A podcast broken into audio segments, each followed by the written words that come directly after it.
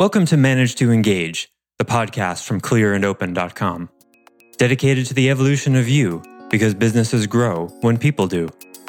Serving leaders, managers, and people who will be, helping you reach excellence in your work and achieve your personal goals at the same time. Sign up for the free course at clearandopen.com.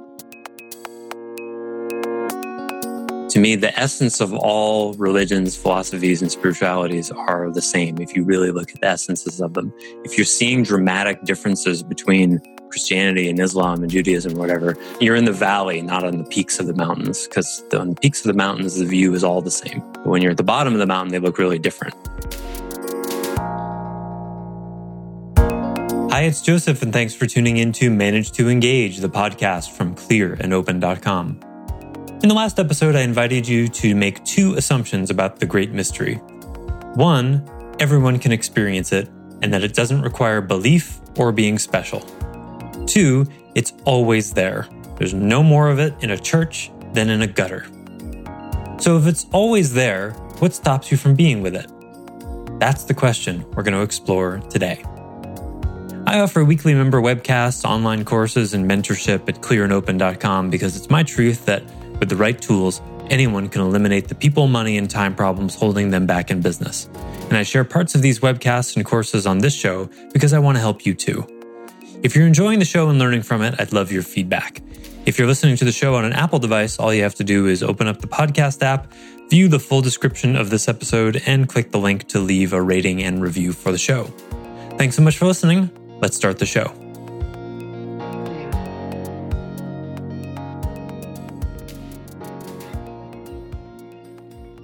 This whole orientation, you know, the the Genesis orientation, the being kicked out of the Garden of Eden, you know, and and many uh, religions and models have their own version of the fall, right? It's the fall. Islam has one, Christianity has one, Hinduism has one, even mainstream Buddhism has one.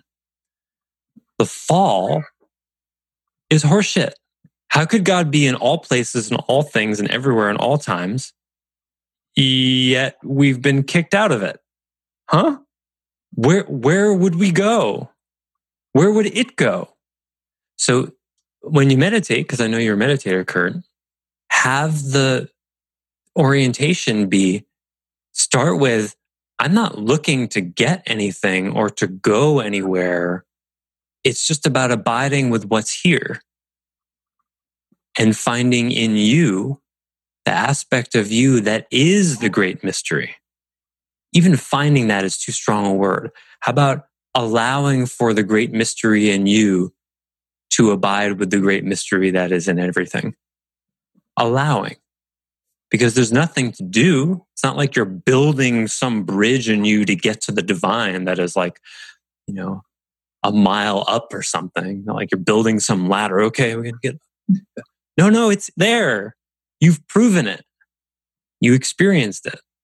So just keep remembering, oh no, it's already here, which is not, which is a belief, perhaps if you're not experiencing it, but it's a belief with the intention of experiencing it. Angel, I'm so curious to how this is landing with you. I'm trying to read your body language. Is this sufficiently non denominational? I. Uh... you ever read the Gospel of St. Thomas? Not that I can, I don't, I can't recall things like that. I'm sure it's been read to me, and I sure read well, it. Not, not necessarily. The Gospel of Thomas is not canon. It's not hasn't been rejected by the church, but it hasn't been accepted either. But the the Gospel of Thomas is the most esoteric Christianity there is in any of the the Gospels, and that's what we're talking about here. Is to me, and I know I always risk offending or alienating people when I talk about God because it's on the God, sex, money, and power list. But to me, the essence of all religions, philosophies, and spiritualities are the same if you really look at the essences of them.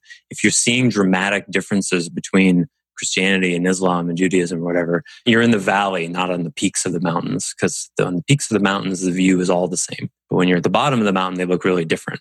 So when I speak about this kind of stuff, I'm speaking to the the the essences of the teachings, which are not typically talked about world. You know, just the idea that there's not more church, more God in a church than there is on a, on the street would would probably offend a billion and a half people in the world, even though it makes perfect sense, right? And can't be argued with.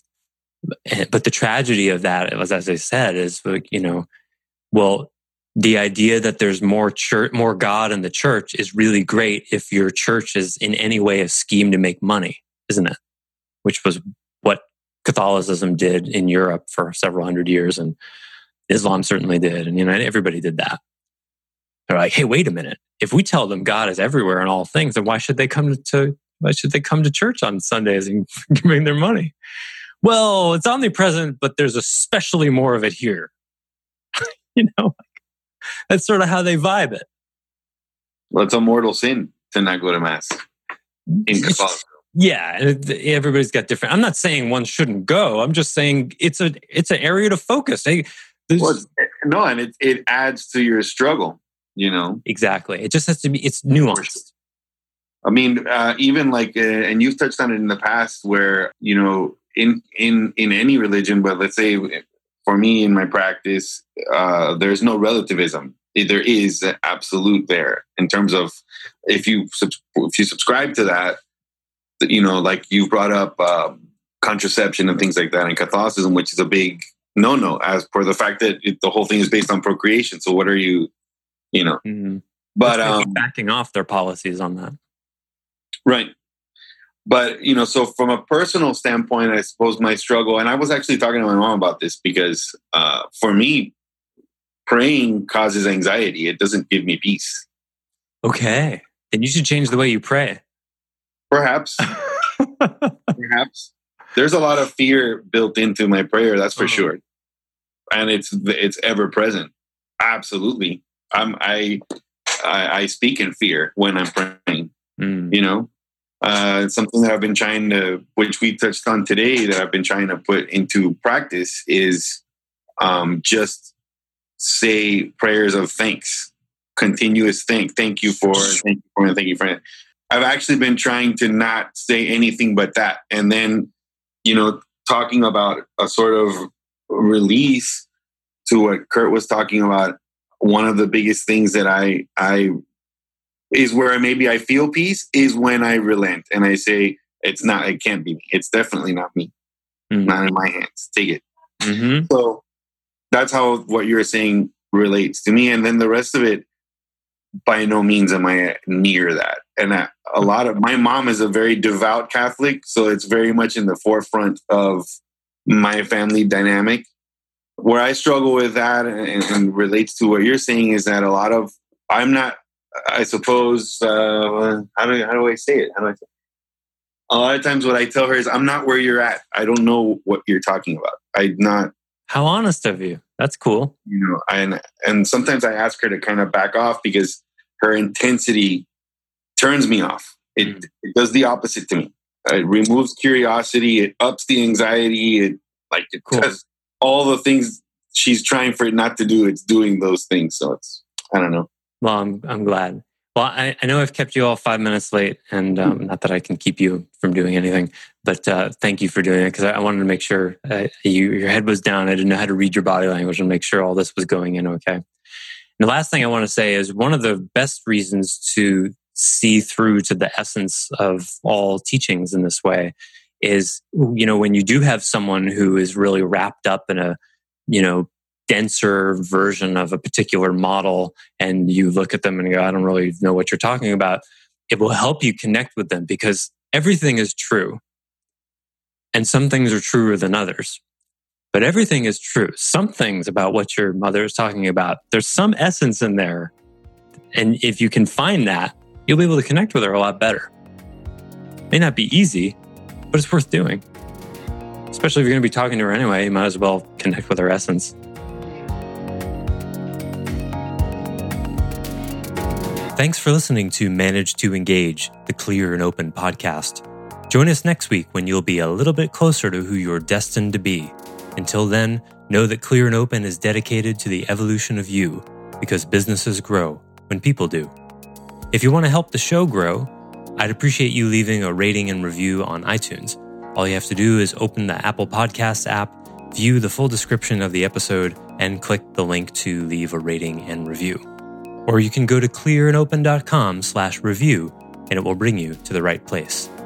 If you're looking for more support on your journey, head over to clearandopen.com for even more tools, articles, and free resources.